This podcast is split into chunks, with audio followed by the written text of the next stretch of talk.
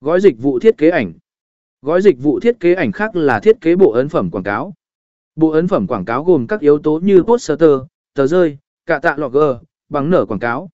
Điều quan trọng là thiết kế phải gây ấn tượng mạnh và thu hút sự chú ý của khách hàng trong một khoảng thời gian ngắn.